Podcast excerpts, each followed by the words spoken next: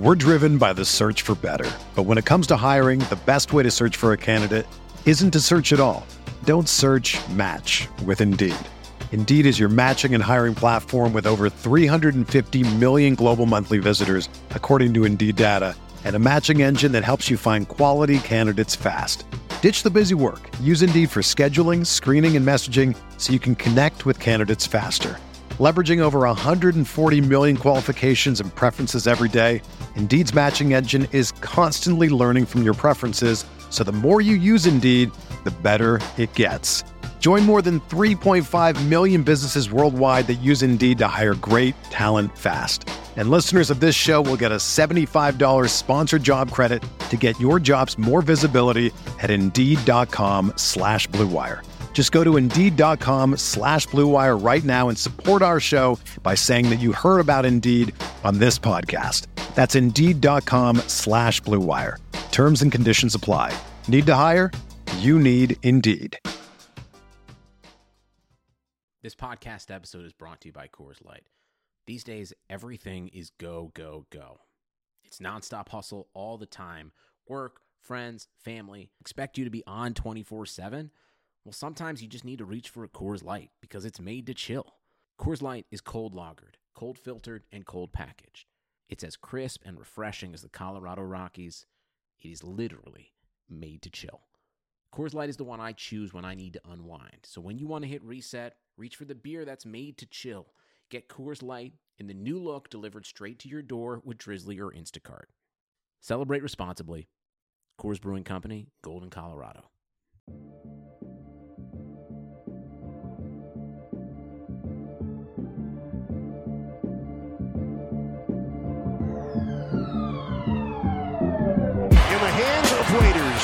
Seconds left. For three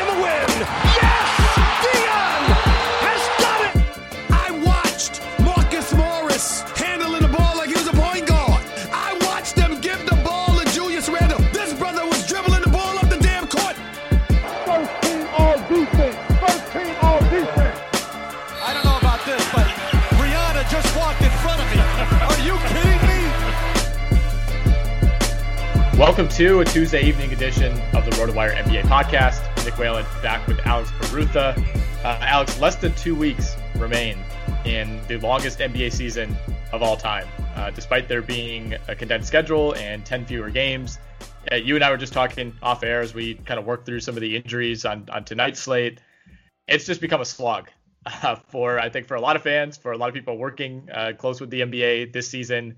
Um, you know, very glad that the playoffs are on the horizon. Very much looking forward to that portion of it. But uh, even though we still have a little bit more intrigue with the play-in tournament, uh, both conferences, you know, a lot of teams still potentially involved in that six to ten or seven to ten range, I should say. Uh, it, it's gotten a little a little iffy toward the bottom. You know, the, those bottom four teams in each conference. Uh, the injury reports continue to get longer and longer uh, each day, but uh, overall, kind of counting down the days in this regular season. Yeah, I mean, I guess the the the plan has saved us from instead of the bottom four teams, the bottom eight teams potentially doing this, right? Yeah. But uh, yeah, it's either way, it's it's it, it is a slog. Like the amount of you know how many rest days can Mason Plumlee realistically get? Well, he's on four in a row at this point. Uh, it- it's it's row. actually it's fascinating to see some teams uh, attempting to skirt the resting rules with these phantom injuries. Josh Jackson is out tonight with a sore tooth, not a toothache, sore tooth. Um, you know, hopefully that's something he'll be able to move past in the near future. Uh, Wayne Ellington, I think it was, we decided had multiple strained calves after resting in the previous two games.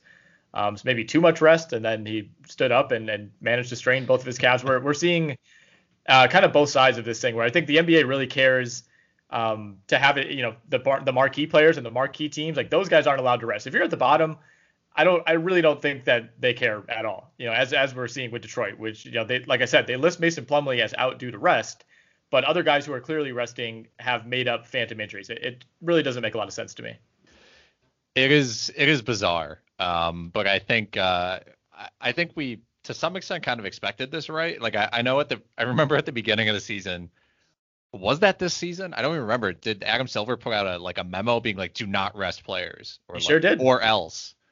Uh, and I, I don't know. did. I don't think either of us like took that super seriously. I can't quite remember, but it seems uh it seems like it was pretty predictable that the end result ends up being tons of guys resting and Mm-hmm. zero penalty, except for I think I mean the Raptors got punished once, and I can't I think another team did, but like fifty thousand dollars to a multi-billion dollar organization, like it doesn't even doesn't even mean anything. It means nothing. No, and I, I wrote up something for the site because I think that dropped like right before the regular season, and you know I, I felt like I needed to at least put something out there. And my, my point was basically this isn't going to change anything. The NBA says this every year, and they never do anything about it. Um, it's just too hard to prove. You know, it's too hard to prove that a player. If, if you, you know, the NBA is going to what send somebody out there and be like, prove that you're hurt. and I mean, more often than not, if if if a, if a player feels like they can't play, I don't I don't know that they can necessarily even provide definitive proof sometimes. And, we, and we've seen that, you know, where it took a pretty extreme situation in Toronto where multiple starters who were clearly healthy were resting for you know two three games in a row, uh, like right in the middle of a playoff slash play in race. Um, I mean, that was one of the kind of the wilder points of this entire season when Toronto was doing that about a month ago, um, and that was really the only time the league stepped in. So, yeah, as expected, really not not bringing the hammer down like they implied that they would. Um, but let's let's kind of switch gears and get to our agenda here. LeBron James back in action uh, against Sacramento over the weekend. I thought he looked really good uh, against the Kings. Played 32 minutes right away. The Lakers, of course, lost that game. Uh, LeBron did turn it over five times, was one of five from three, but 16 points, eight rebounds, seven assists, two steals, a block. I thought he looked like he was moving really well. Um, didn't look like he was moving quite as well on Sunday against Toronto. Ends up leaving late in that game. And now we find out today that you know not only did he miss last night's game against Denver, he's going to miss at least the next two games. Uh, so Lakers play a back-to-back Thursday, Friday.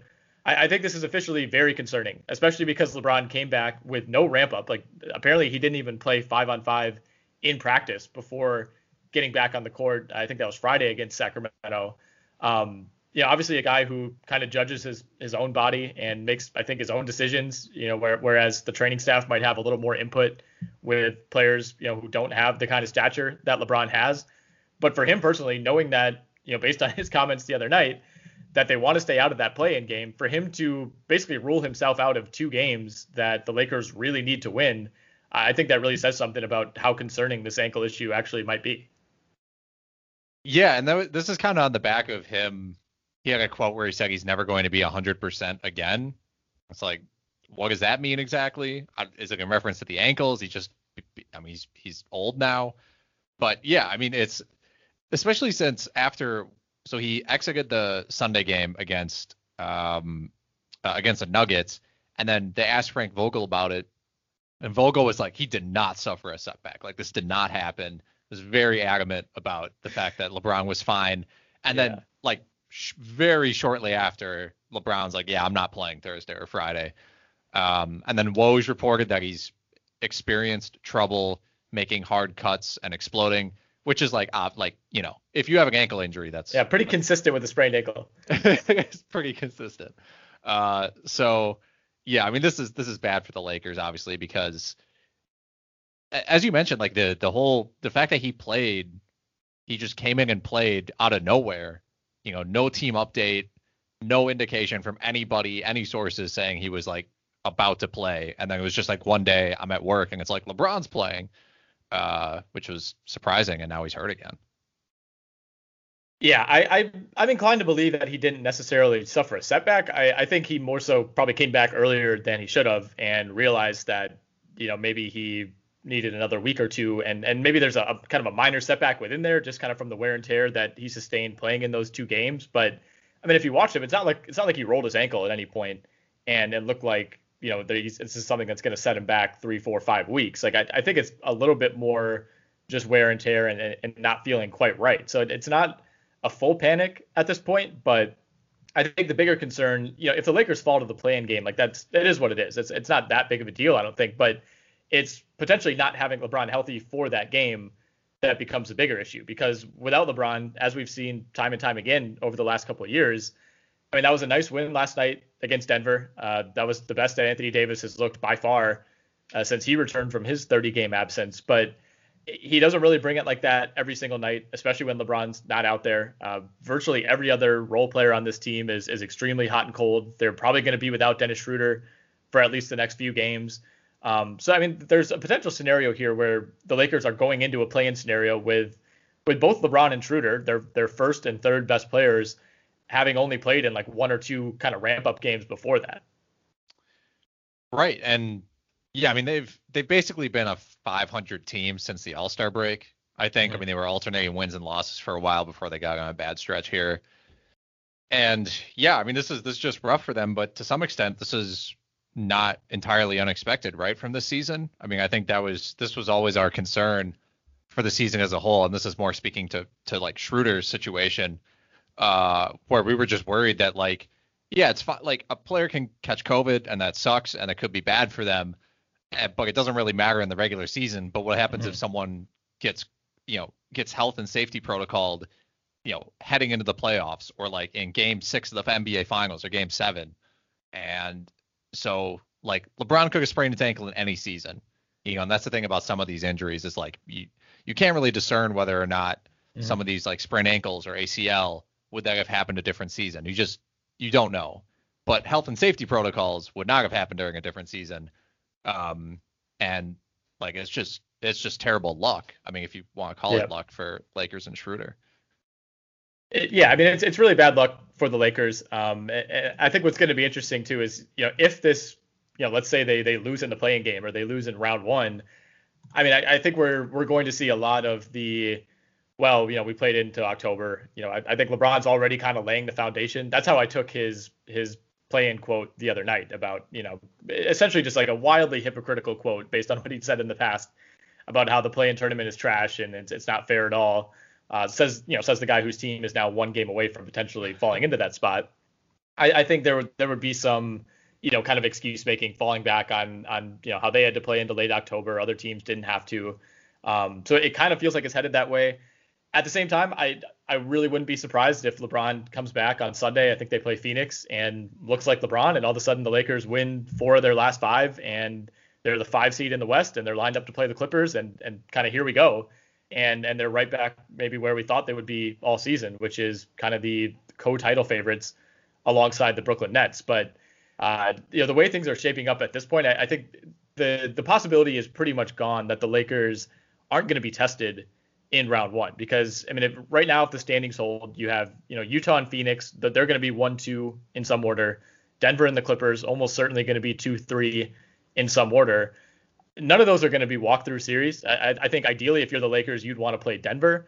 Um, I, I, think the worst case scenario is is having to go to the you know, maybe missing the play-in game. Let's say you get the the six seed and then you have to play the Clippers in round one.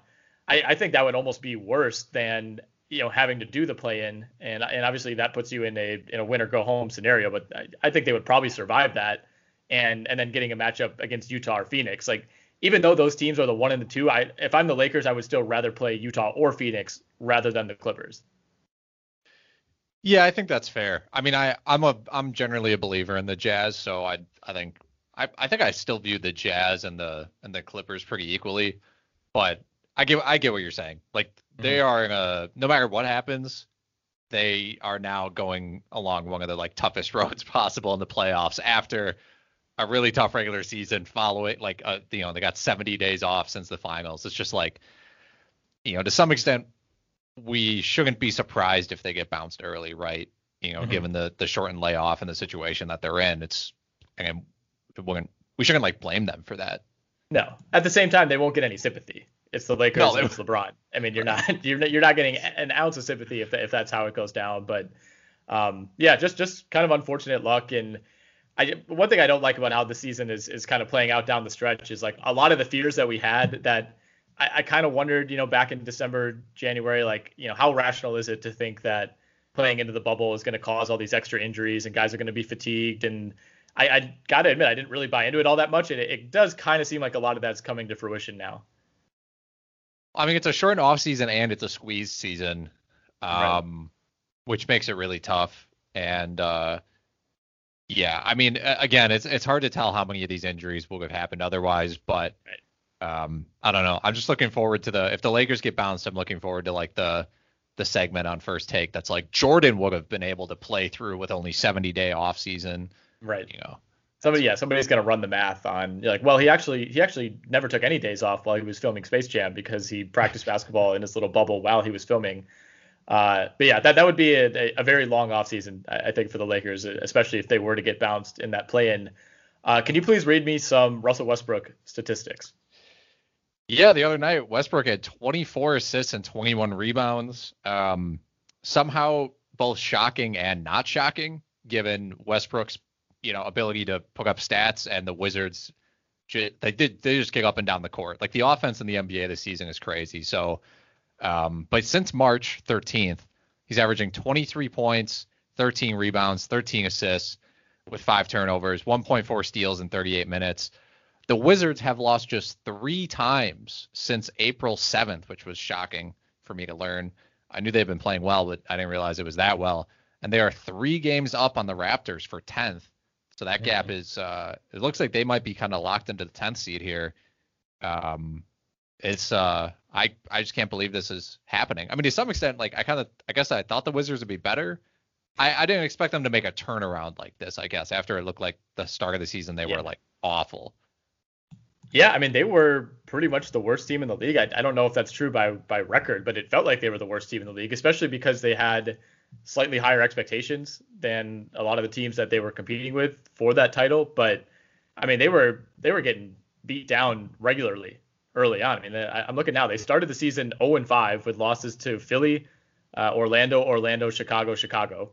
Finally got on the board uh, against Minnesota, and you know from there it was it was pretty much you know trading wins and losses. You know, kind of uh, you know one step forward, two steps back, all the way up to the All Star break. But I mean, much like last season, it was it was a, a tale of two two halves for Russell Westbrook, who looked horrible, you know, to begin the year, looked like one of the biggest busts in terms of fantasy, um, you know, coming into the, the first two months of the season. And then much like last year, it's like he, he flipped a switch and decided to start playing a little bit differently. And all of a sudden he starts looking like 2017 Westbrook again. And statistically, I mean, obviously he's benefiting from the Wizards playing at a ridiculous pace and, and offense is up all around the league and all that. But I mean, these are absolutely insane counting stat numbers. And I, I know a couple weeks ago you said you would probably leave Westbrook off of uh, your All NBA team. I think he's a lock at this point. I, I, think the counting stats, even though they're probably a little empty at the end of the day, I think they're so overwhelming that he might even make second team. Maybe. Um, probably not second team. I somebody will put him on there. I I mean some yeah somebody will put him on there. Um, Actually, I take that back. The, the top four guys are too strong. He has no chance at second team. but someone will vote for him. Yeah, I mean, some of it depends on like, you know, because is Doncic a guard. You know, like the amount that you want. Like, do you put Jimmy Butler at forward? Um, there's, I think, if you wanted to get Russell Westbrook on your All NBA second team, that you might be able to, you know, justify it. Um, but yeah, I mean, I think I, I would have to. It might really may come down to the end of the season. I don't know. I just I'm not sure what he's doing is like that much better than I mean, are we gonna have to have a conversation about like Trae Young, Kyrie Irving at that dare. point? I, Trae Young, know. maybe. I mean, the fact that we are talking about a guy who's averaging 22, 11, and 11 like this says yeah, a lot about where Russell Westbrook is okay. at at this point in his career some of it depends on how much you care about the defensive rebounds. Like how much are the defensive rebounds worth to you? Because because Trae Young's averaging 26 and 10 on better shooting with yeah. I think fewer turnovers. And obviously he doesn't have the rebounds. But uh, like how how much are we really counting? Defensive I, rebounds I are the number one thing that matter to me. whoever whoever leads the league in defensive rebounds should be the MVP. So I guess that's Rudy Gobert. Defensive rebounds might be the most like overrated stat consistently oh, yeah. in the league. Um, no question. And, and weirdly, I think un- offensive rebounds have become super underrated because nobody tries for them anymore. right. Yeah. Yeah, I'm looking at offensive rebound leader is Clint Capela, unsurprisingly. Enes Kanter, number two. Valanciunas three, eight and four. Gobert five. Capela's having an insane year. Capela is like yeah. having a Rudy Gobert year. like, yeah. Very quietly, averaging 15 and 14 with two blocks and shooting like 60%. Yeah. Westbrook is currently eighth in total rebounds and first in assists by 99 over number two Chris Paul. That's crazy. Chris Paul second in assists. That's surprising. Second in total assists, yeah. So obviously Yeah. games played Oh. helps a lot, but still, I mean, Jokic is third, Trae Young fourth, Doncic fifth. Huh. Yeah, I, I just I, I don't know. I mean, I think if you if you again, this is like it, it- it's a, it's the argument that you always have about Westbrook. It's like, yeah, you look at the you know, he's he's averaging 20, 10 and 10, but how much do you care about rebounds? How much does the efficiency differential between him and com, uh, comparable players matter to you? And how much are you weighing turnovers? Like that's kind Right. of just the story on him. So like I understand why people put, will put him on third team. I think the last two All-NBA teams he made have been third team. Yeah. Um, but I I'm not sure I would. Man, he he came along just a little too late. I mean, if he if he had been doing this in like 2005, I think it would be like, who do you got, Jordan or Westbrook? Right. He is 153rd in win shares per 48 this season. That is not good. He's 30th, is- 30th in VORP, and he is oh boy, 143rd in total win shares. so, this he is, right below Kevon Looney. what? Yeah, See, this is part of the problem with Westbrook. It's like you advanced stats don't tell the whole story and box score stats don't tell the whole story. Mm-hmm. Ideally, you want the two to match up, right? And align. Like do these two things agree with each other? And um they are in complete disagreement uh Yeah. for Russell Westbrook uh this season and and and in recent seasons as well. I mean, he was you know, for like uh, for for his prime, they matched up, right? Like the numbers and his his advanced stats all matched matched up, but not anymore. Um, they're they're pretty divergent at this point. Yeah, I mean he's he's a completely unique player at this point. Like like you said, I mean the defensive rebounding and the total rebounding alone for a point guard is essentially unmatched. I I haven't looked this up, but I, I assume he's going to go down as the number one guard rebounder ever, right? I mean I, I don't know that any other guard, you know, unless unless he really tails off here and, like retires early. I don't. I, I think Jason Kidd is probably way up there, but I mean he was never averaging double digits in rebounds. That was just kind of more of a, a long term compiling type of thing, but.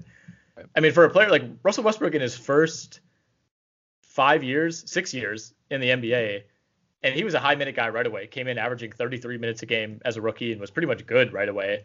Um, first six years in the NBA, averaged 4.9 rebounds per game, 3.3 defensive rebounds per game, and then something happened uh, starting in 2014-15 because since then it's been 9.5 rebounds, 7.7 defensive rebounds, despite playing basically the same amount of minutes in that span. Yeah, I think uh I I mean you can just some people f- just fly in for those defensive rebounds. I'm not saying he's a bad rebounder because there are a lot of games where like I'll watch Russell Westbrook and he comes at flying in for some rebound and he'll he will really jump over three players and grab one. That happens. Mhm. Um I'm just not sure he he that is like what factors in to his all-time greatness. You know, I don't I don't think I just think if if you are making a argument for like Russell Westbrook as like a top five point guard ever, Mhm. and you're using yeah because I mean he's you know nine and a half defensive rebounds per game. It's like I think you lost already. I think you lost the argument No, already for the second that you bring up the rebounds. I mean, the big thing is he's at this point. I, I I think, especially the way that he's kind of locked into Washington with his contract. It's like I, I think the ship has sailed on him being. Certainly, it's sailed on him being the best player on a title team. Like that, that ship. I don't know if that ship ever even existed. Right. But it's probably sailed on him being like the second best player and like mega impactful on a title team. You know, I, I think the argument against Westbrook is, you know, has always been like he's getting stats at the at the expense of, of winning games, right? And I think once you win a title, that kind of changes the argument in some ways. And you know, fair or not, if, if they had won one in OKC, nobody could ever say that. You know, he'd, they'd be like, well, you know, you're still grabbing all these stats. You only have one title. He'd be like, yeah, but I have one. I mean, it's kind of Kyrie. Like once you get that title, at any point in your career, you're basically immune to criticism on some level for for the rest of your career because you can always say, well, I have that ring. And the fact that he doesn't have it and probably isn't going to get it, I, I think is probably the biggest mark against him because you know for the people who are skeptical of, of how he's accumulating these stats and the people who watch the games and you know see him stealing rebounds from Steven Adams like you know again the, the argument against it is you're just doing this to get stats because you don't have a ring and as long as you don't have that ring that that argument is going to kind of be the trump card Yeah, and I think I mean he is an he's an extremely entertaining player, and like if I was uh if I had a you know if I was running a team and I knew that I was going to be bad, but I needed to be like saddled with some contract, like Russell Westbrook is a way more fun player than John Wall, and yes. like I understand why that deal happened. Um, so I don't know. I mean, the the problem is he's like he's still I think he's still too good to do like what Blake Griffin did, and be like buy me oh, out. Yeah I'm going to a contender. I'm a six man. I'm playing 25 minutes a game. Yeah. You know, he's still too good for that. Will that come in like three years? You know, like for his final contract in the NBA, or is after this deal is over, will he turn into that player? Maybe. Um, we'll see. He has more career rebounds than Amar'e Stoudemire and Vince Carter. That's insane. That's crazy. Vince Carter played yeah. a lot of years and was much taller. Yeah, I just I, I don't know. I mean, I, I, this is this is kind of one of those things where I do wonder if I mean, he tries I think he tries harder than anybody else in the regular season, right? Yeah. Is that is that a lock? And you know, how many other players if they were to go full out 100% and we're like I'm getting 10 rebounds a game. Mm-hmm. How many other players in the league would be doing that? And I understand there's a like decent a, amount. You can say that a player is doing that, but he's actually going out and doing it. I think the problem is that when we talk about players' legacies, once they reach a certain point, it you got to you everyone inevitably looks at the playoffs, mm-hmm. even if it's not just rings, it's like playoff performance. Yeah. And I think when everyone else decides to play at 100% effort, eh, that that you can just Westbrook's impact is like a pure like a hustle superstar. Mm-hmm. It's just not as it's not as great because everyone else is trying harder too. Yeah, I think that that's actually a really interesting argument. I, I haven't heard it really laid out like that. Um, I think that's really smart. I I, I kind of went through thinking about Carmelo Anthony last night when he moved up to I think it was 10th all time on the leading scoring list, and you're like, that just to me that just doesn't seem right, you know, because like in some ways I feel like that should reflect like the all time rankings, like like he's definitely not the 10th best player ever, but he's apparently the 10th you know best scorer. I I mean, part of me wants to give Westbrook credit. Like, I, I hope he's playing the long game and he's like, you know, I may never get this ring, but in 30 years when people are browsing basketballreference.com they'll see that i am you know number 12 in rebounds. I'm number you know whatever 15 in points. I'm way up there in assists. Like you know I, I, think those stats become a lot bigger the further removed you are. And you know like obviously right now we're watching it every single night and we're like okay i know how you got these 24 assists. I know how you got these 21 rebounds. But in 20 years when people don't have the context i think it's going to look a lot more impressive it could, yeah. And I also I think some of it is like you have to separate the commentary about Westbrook uh, in terms of like is he an all-time great compared to you know X X or Y player compared to like can you blame him for playing like this? And like if you were if you had the opportunity to play basketball like this, would you? And I think uh, no. Too lazy. I know, but like imagine how fun it is to be Russell Westbrook is what I'm saying. And even even if like maybe you are maybe you understand that like you know, I'm not the best player on a title team. Like I'm stuck in I'm I'm stuck in Washington yeah. with like an unhappy maybe an unhappy Bradley Beal and like mm-hmm. Rui Hachimura and Deni Avdija, but like I'm gonna like I'm just gonna go crazy every single night because I'm in the NBA and I can get 20, 10, and 10 mm-hmm. when I want. And it's hard to say that like he shouldn't be doing that because I don't think any of us can like sit here and say that if we got to be Russell Westbrook for a day, uh, that we wouldn't want to do that for the rest of our lives. You know what I, I mean? I wish he would just come out and say it. That would absolve him of everything. If he was just like, look, man, I, I know this team is terrible. I just want to get triple doubles. I think people would be like, hell yeah, I respect that. but the fact that he like pretends like he's not doing it and like pretends like every year is like, yeah, we're winning the title. And then obviously they come up way short and he has like a three for 15 shooting game in round one. Like there's there's this kind of like a lack of self awareness I feel like around it that that makes it a little more or a little tougher to embrace I guess as a fan. Yeah, and the bad games look so bad that uh right it it can be though those are the points where you're like because it, it we're driven by the search for better but when it comes to hiring the best way to search for a candidate isn't to search at all don't search match with indeed Indeed is your matching and hiring platform with over 350 million global monthly visitors, according to Indeed data, and a matching engine that helps you find quality candidates fast. Ditch the busy work. Use Indeed for scheduling, screening, and messaging so you can connect with candidates faster. Leveraging over 140 million qualifications and preferences every day, Indeed's matching engine is constantly learning from your preferences so the more you use Indeed, the better it gets.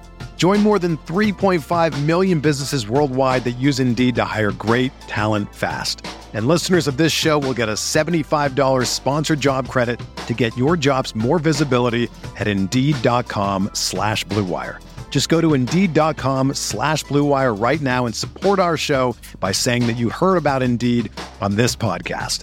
That's Indeed.com slash BlueWire. Terms and conditions apply. Need to hire? You need Indeed. For a lot of times, Westbrook, you know, the shooting number, it's like, yeah, he's shooting 44%, but sometimes that's like he shot 20% on 20 shots. Mm-hmm. And when you're watching, it's like, man, how many times you can pull up from 14 in transition and just brick it? Like, yeah. it's, you know, but hey, I mean, good on him. I, I don't know. It's he's one of the most like confounding players to me in terms of how I yeah. feel about him. Um, that that I've ever like watched play. There, there aren't many guys in the league who we could spend a good 15 minutes on just debating like if they're actually good, despite averaging a triple double for the third time. So I mean, hats off to him for for even creating this debate. Uh, I want to talk about the play-in picture real quickly. We have a, a, definitely a clearer picture for which teams are are likely to be involved. Uh, I mean, in the West, it's L.A., Dallas, Portland separated right now by one game. The Lakers are currently in fifth. The Blazers currently in seventh. Uh, then you have a little bit of a gap, a three game gap down to Golden State at eight. Memphis at nine is right there, San Antonio. Um, and then we have a gap down to New Orleans, which is technically still alive. I mean, the, the Spurs and the Grizzlies are begging the New Orleans Pelicans to take over the ninth or the tenth spot. The Spurs have lost four out of five. The Grizzlies are, have lost four in a row, I believe. Uh, one or the other. They've, they're both losing a ton of games, and the Pelicans just simply refuse to win games. Um, so I, I, I'm pretty comfortable at this point. I mean, we're talking like what six, seven games left for some some of these teams.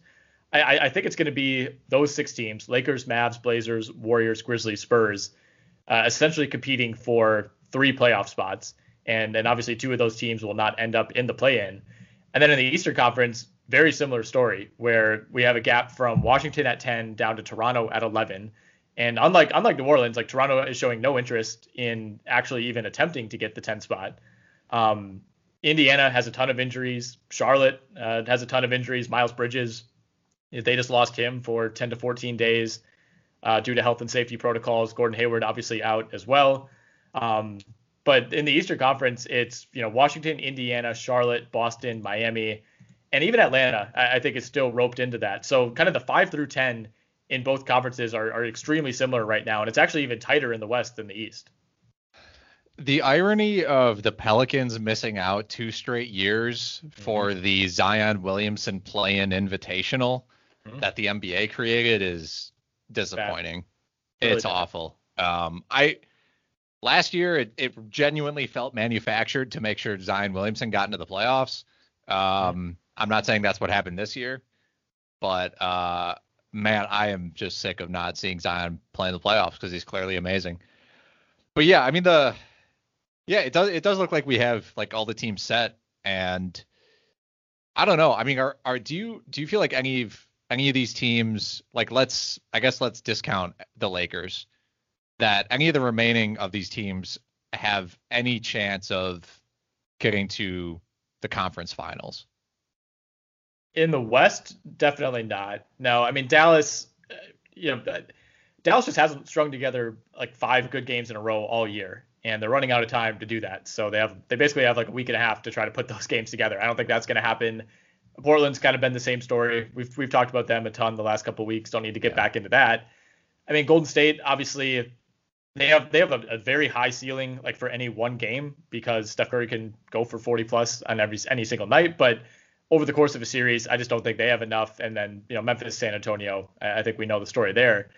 In the East, I, I mean, I, am not quite ready to give up on Boston. I, I, certainly wouldn't bet on them really doing anything in the playoffs because they're a team that's three games over 500 right now. But Miami is, is a team that I think is still a little bit scary. Like they they've been disappointing technically, but they also played you know several weeks longer than than virtually any other team you know in this mix, and it, it, even though it's been a, a, fairly disappointing year, they're only five games over 500.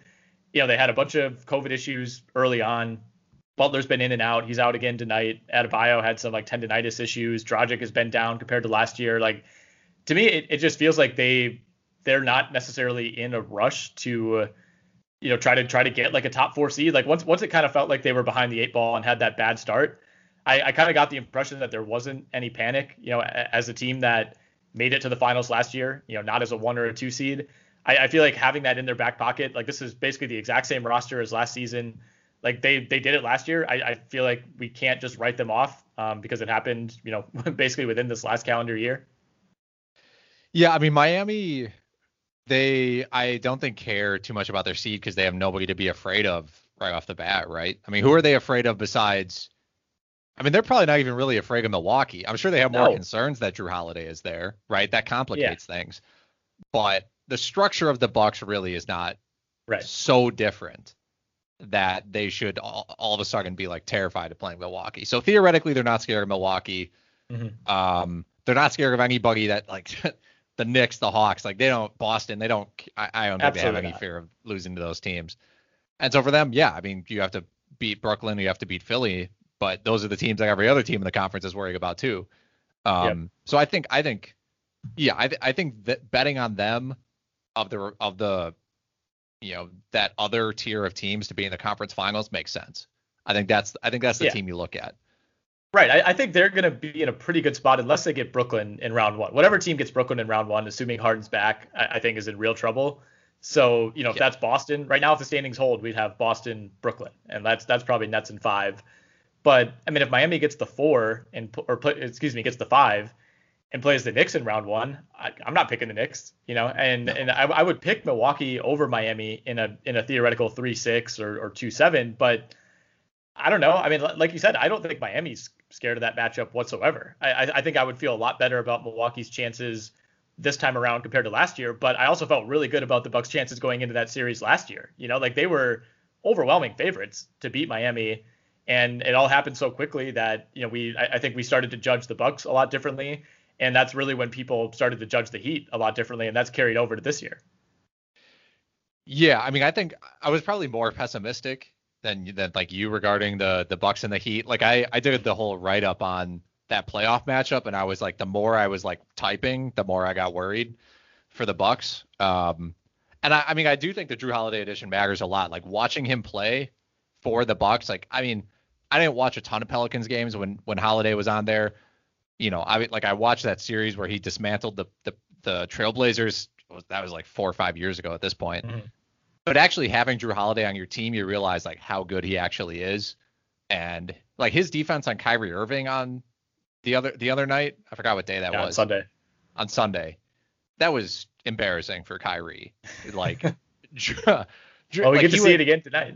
Yeah, I mean, Kyrie would go for one move and like he would kind of Jrue like basically Jrue Holiday wouldn't bite on anything super hard. Yeah. And then when Kyrie would come to either draw contact or something, Holiday would almost like pull back and then swipe the ball. It was like it was rough for Kyrie, but Yeah. um yeah, and Jrue's post up game is is really good too. He was just playing bully ball sometimes. So I don't know. Uh, I again, I like Miami of that group. I think I think Atlanta's a little sneaky if they get everyone healthy, but they have such little playoff experience that it would be hard for me to have a ton of confidence in them. But I think a full roster, like if they had ever like if DeAndre Hunter ever gets back, um, they are they are interesting to me just because the amount of talent that they have. Right. They so they I mean they are they're kind of kind of the opposite. Like I was gonna say about Milwaukee, it's like they basically traded depth for a, a you know one more elite piece in Holiday, and you know now they don't go like 11 deep like they did the last couple of years, but you know in the playoffs, I, I think ideally you're probably only playing seven or eight guys anyway, so you're sacrificing some depth pieces who were really not even going to be probably a part of your playoff rotation, or maybe they were the last couple years and should not have been. And I think that was part of the issue for Milwaukee. And with Atlanta, it's like they almost have too many guys when everyone's healthy. Like now Kris Dunn is back. Like you said, if Hunter's back, you know, like all of a sudden Tony Snell has been like kind of their full-time starter at small forward. Like Bogdanovic was was in and out. Trae Young's been in and out. Like they almost might have too many pieces.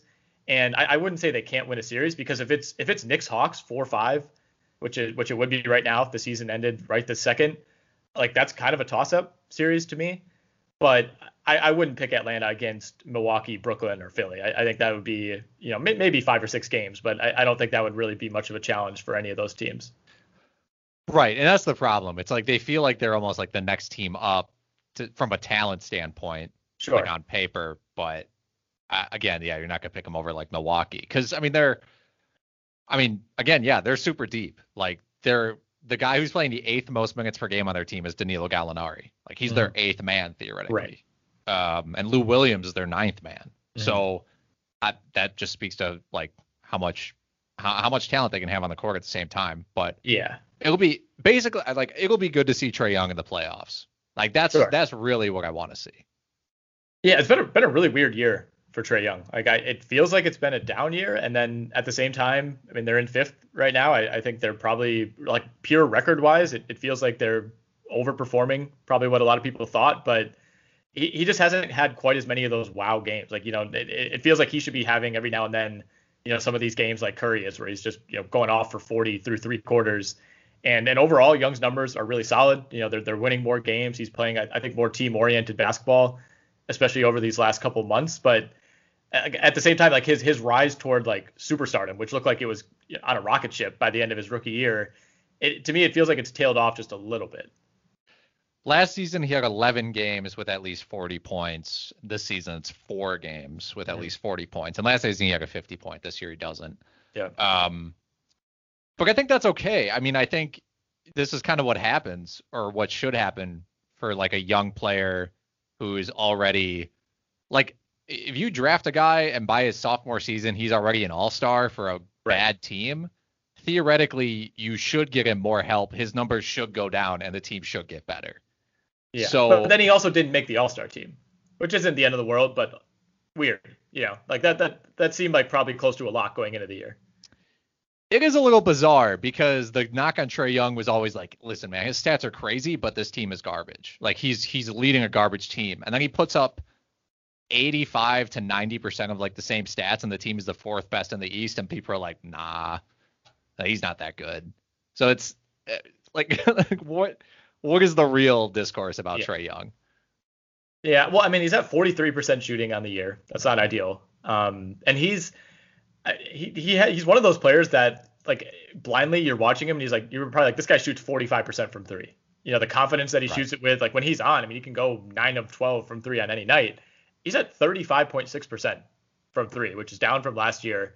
Um, you know, like the, the Curry comp is so obvious just because it, it's very clear who he molded his game after, you know, coming up in high school and college. But I mean, he, he's a good like eight, eight, or nine percentage points short of where Steph is from three. Yeah. Um, I I would like to see, you know, his numbers when he's actually like at the three point line. Yeah. You know what I mean? Like how. Well, same with Steph too. Steph would be at like seventy percent. Yeah, like a, uh, to some extent, I know Trae Young like he shoots them back there sometimes because he he doesn't have he he he's not tall enough to like always create that separation vertically, right? To get the shot off. He's not Kevin Durant, like he can't just pull up. So I understand he's he's taking some from farther back, but um yeah, I think I think to me it's just I mean, part of his game, the evolution of his game too is getting to the free throw line more. I mean, he's a point guard who's getting to the line like nine times a game over the past two seasons, which is crazy. And I am, I think when the playoffs come, I want to know, are is he still going to get these calls? Like, is he going to suddenly go to five free throws a game in the playoffs? And then people are going to pressure him up on three, and he's only going to shoot 40% from the field, and he's not getting his free throws, and his turnovers are up, and it, you know that sort of a thing. Right, right. That's a good point. I mean, a lot of the high level difficulty threes have been swapped for you know foul hunting, and and it's worked out. I mean, you, you can't fault yeah, him for I, it if he's getting the calls. Uh, real quickly, I want to talk about just the bottom of the standings and the race to the bottom, and whether there actually should be this race to the bottom because you know the top or the bottom three teams. There's no reward for having the worst record necessarily. Um, technically, you can't fall lower than fifth, whereas if you have the second or third worst record, you could fall to sixth or seventh, respectively. Both of those are very unlikely um, based on the odds, but that you know the first, second, and third worst records all have a 14% chance at the number one pick, which is ultimately what you're going for. Um, I completely forgot that by virtue of the Westbrook trade from OKC to Houston, the Rockets could potentially lose their pick if it falls outside of the top four. So, you know, if, if we're wondering why they've been so aggressive in making sure that they're in that bottom three, uh, because that's that's really where you want to be. And, and obviously having the worst record means you can only fall to five. Um, so that that's ideal from just mitigating risk. Um, they're in a really good position to hang on to that pick. It's pretty unlikely that it would convey to OKC, but you know we have this kind of bottom six solidifying of Houston, Minnesota, Detroit, Orlando, Cleveland, OKC. I, I think it's going to be really interesting on lottery night because two of the three or two of the four teams that picked in the top four last year jumped up from sixth and seventh in the odds. So, it, you know, it, it, I'm still kind of in that mode thinking like 2015 where, you know, basically whatever teams finish bottom three would usually pick somewhere in the top four, at least, if not in that order in the top three. But I, I think it's going to be really interesting to start speculating, you know, like what if Sacramento or New Orleans or Chicago, you know, were to jump into that top three or, or in this draft, top four or five and land a real difference maker? I mean, it's certainly possible. Like, I mean, even like, yeah, like Toronto with the eighth worst record has a 26% chance of getting top four. Yeah. Um, you know, and it's like the the flat lottery odds. I think to some extent, like you can look at it. I'm sure Sam Presti and the Thunder look at it like, well, now we can get screwed so much more that we need to make sure we are really bad for four or five years. Because if we were only bad for like three, we could catch a few bad ping pong balls and we pick like sixth, fourth, right. and eighth. Uh, I feel like that's what's happened to the Cavs, right? Like they, I think they were supposed to, like by virtue of the odds, they were supposed to be picking like second or third last year, and and ended up falling down a little bit. Like they've kind of they've kind of been right on the cusp of like right where where the elite players in the draft cut off. They're always picking right after that. Yeah, and so I, you know, I think this in general will help fix competitiveness, uh, because you don't have to completely throw your season in theory to potentially get a, a franchise changing player. Um, and I'm not opposed to like more randomness to some extent, but yeah, I think um, this is. I, I, I, but at the same time, again, like I mentioned, I just don't know if this will lead to like longer tanking by certain franchises like Houston, Detroit, uh, OKC, especially. But I mean, Orlando might be in a good spot too, right? Because um, they're going to get Chicago's pick theoretically. Yep and their own pick. So, I mean, hey, Orlando could has 11% chance, 12% chance of the number one pick. They could get or, Chicago's pick, which has a seven and a half percent chance of number one right now, uh, at at the as the seventh worst. Well, Chicago's record, is so. protected, I believe. For how many? Oh, is it lottery protected? I think it's top four. Well, top four. Oh yeah. Yeah. Right. So I mean, their best case scenario is they pick number one and Chicago picks five, and they get one and five, which is I mean, yeah. it's very possible. I mean, not very possible, but generally possible. Yeah, I mean, it wouldn't be yeah, no one would be like, this is a conspiracy, right? No. It's like it's we're in that realm, which is good, yeah. less conspiracy. I, I do love the general randomness, although like you don't want to be the team that just like kind of keeps getting randomly left out, like Cleveland. You know, like if yeah, if you, if you go into the lottery in the bottom three three straight years and you're picking like third, fifth, and seventh, you're not going to feel great about that. Um, and I, I I do like the idea of having a team like Toronto that just feels out of place. You know, when you're looking at lottery odds, it's like in order, you know, Orlando, Cleveland, Chicago, Toronto, Sacramento. Um, like it's it's kind of cool to have a wild card team in there that like, hey, if they if they land in the top three, like they can reload a lot faster than these other teams that are on like four or five year rebuilds. Yeah, I mean, I'm on. I think we're both looking at a tankathon right now. Yep. I just hit sim lottery once, and Chicago went up to number two. Right. So like, Indiana, Indiana went to four. I think so, what I they mean, should do instead of just doing one draw, you know, on on TV, they should sim it a bunch of times and then like let the fans vote on like what's the most fun outcome, and then that that's the order that we go with. yeah, or you do it kind of like uh, you know when you're picking teams like NBA 2K with your friend. Yeah. It's like you get two tries, and if you don't like any of those teams, you have to pick between those two. Yes. And then if you don't like those two, you hit random one more time, but you have to go with the right. third one. I love I love how universal that is. I know. Like, I, have never even talked about that. It's just like everybody that I've ever played video games against just knows that that's how it works. Yeah. So yeah, you just look at each other. You're like, we're doing the random thing, right? Everyone's like, yeah. Yep. He's like, nod. I have just such a long history of that not working out in my favor. Like a lot, a lot of games of like, well, I, I, guess I'm gonna be the Cavs. Right. um, but yeah, I, I, don't. I mean, I don't really have uh, I'm not like rooting for a certain team, I guess, to get the number one pick, and and part of it is because there's not like a monster Anthony Davis prize at the top. I know a lot of people love Cade Cunningham, a lot of people love Jalen Green, Kuminga. You know, I think Jalen Suggs is going to end up working his way into that discussion as well. But I think that's kind of what makes it a little more fun. Is there's there's four or five guys that you feel really good about working out, and you know when there's only one, then it's like a massive disappointment if you're picking number two. Whereas like there's some teams that could jump up to four and would be elated to have that pick. Whereas last year that gets you what Patrick Williams or Isaac Okoro. Yeah, or Tyrese Halliburton if you're if you're smart. If you're if you're smart. Speaking of him, like we, we were talking about this off air. Still no update on what looked like a very severe injury. That was on Sunday, right? Uh, I think so. I think yeah, I think it was. Like normally we get updates on this stuff pretty quickly, and still really no word. I mean, I, I think that's probably a good thing, and maybe by the time this publishes, we'll have an actual update. But that did not look good at all. Like I, he was just kind of dribbling up court and changed direction, and it, it looked like his, I think it was his left leg just got stuck basically on the floor, and kind of what it reminded me of is like way back in the day when Michael Redd got hurt, and it, his foot kind of like recoiled and like kind of shot his body up in the air a little bit.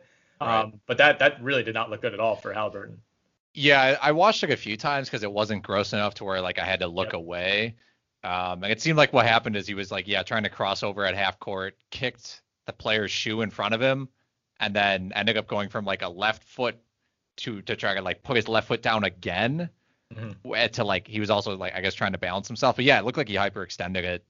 Um, and I think that's one of those things where players can come back pretty soon. It's not like an end of the world thing, but it might be kind of a pain management thing. And you want to make sure, obviously, that he didn't like tear his meniscus or anything crazy like that before right. throwing him back out there, especially since the team has, I mean, they have nothing to play for, right? No. So it's not like, yeah, you, you I would be surprised him. if we see him again this year for that reason. Yeah. I mean, he, his health has to be the priority for them. Yeah, I mean, obviously a disappointing year for the Kings, and I, I will make this very clear. I do not want this to lead to an extensive Sacramento Kings discussion as we're trying to wrap up the pod. But uh, disappointing year for Sacramento. It feels like this is how 14 of their last 15 years essentially have played out, where they they make a, a, a very spirited run for like two weeks, where it looks like they're going to get the eight seed, and then they completely blow it at the end. But I mean, just just having Tyrese Halliburton and, and confirming over like 50 plus games that he's really good I think is a huge step in the right direction. Like they they would be, I mean, it, it would just be like their outlook is still not even that great with Halliburton in the mix, but it would be so much worse if they did not have him. It really would be. Um, yeah, and they're in a weird spot because they have to decide whether or not to pay Richaun Holmes, who might be yep. their third best player. Uh, Buddy Hield has had kind of a, a weird down year. Um, yeah. weird, weird life. yeah, uh, yeah. I, I think I really don't know where they're supposed to go from here. You know, especially after they let they let Bogdanovic go, um, which in hindsight is starting to look terrible. But would they have really? I mean, would they maybe be in the play-in with Bogdanovic? Possibly, yeah. I'm not sure. Who knows? Who knows? One of the all-time what ifs in sports history. This is the story of the one. As head of maintenance at a concert hall, he knows the show must always go on. That's why he works behind the scenes ensuring every light is working, the HVAC is humming, and his facility shines. With Grainger's supplies and solutions for every challenge he faces, plus 24 7 customer support, his venue never misses a beat. Call quickgranger.com or just stop by. Grainger, for the ones who get it done.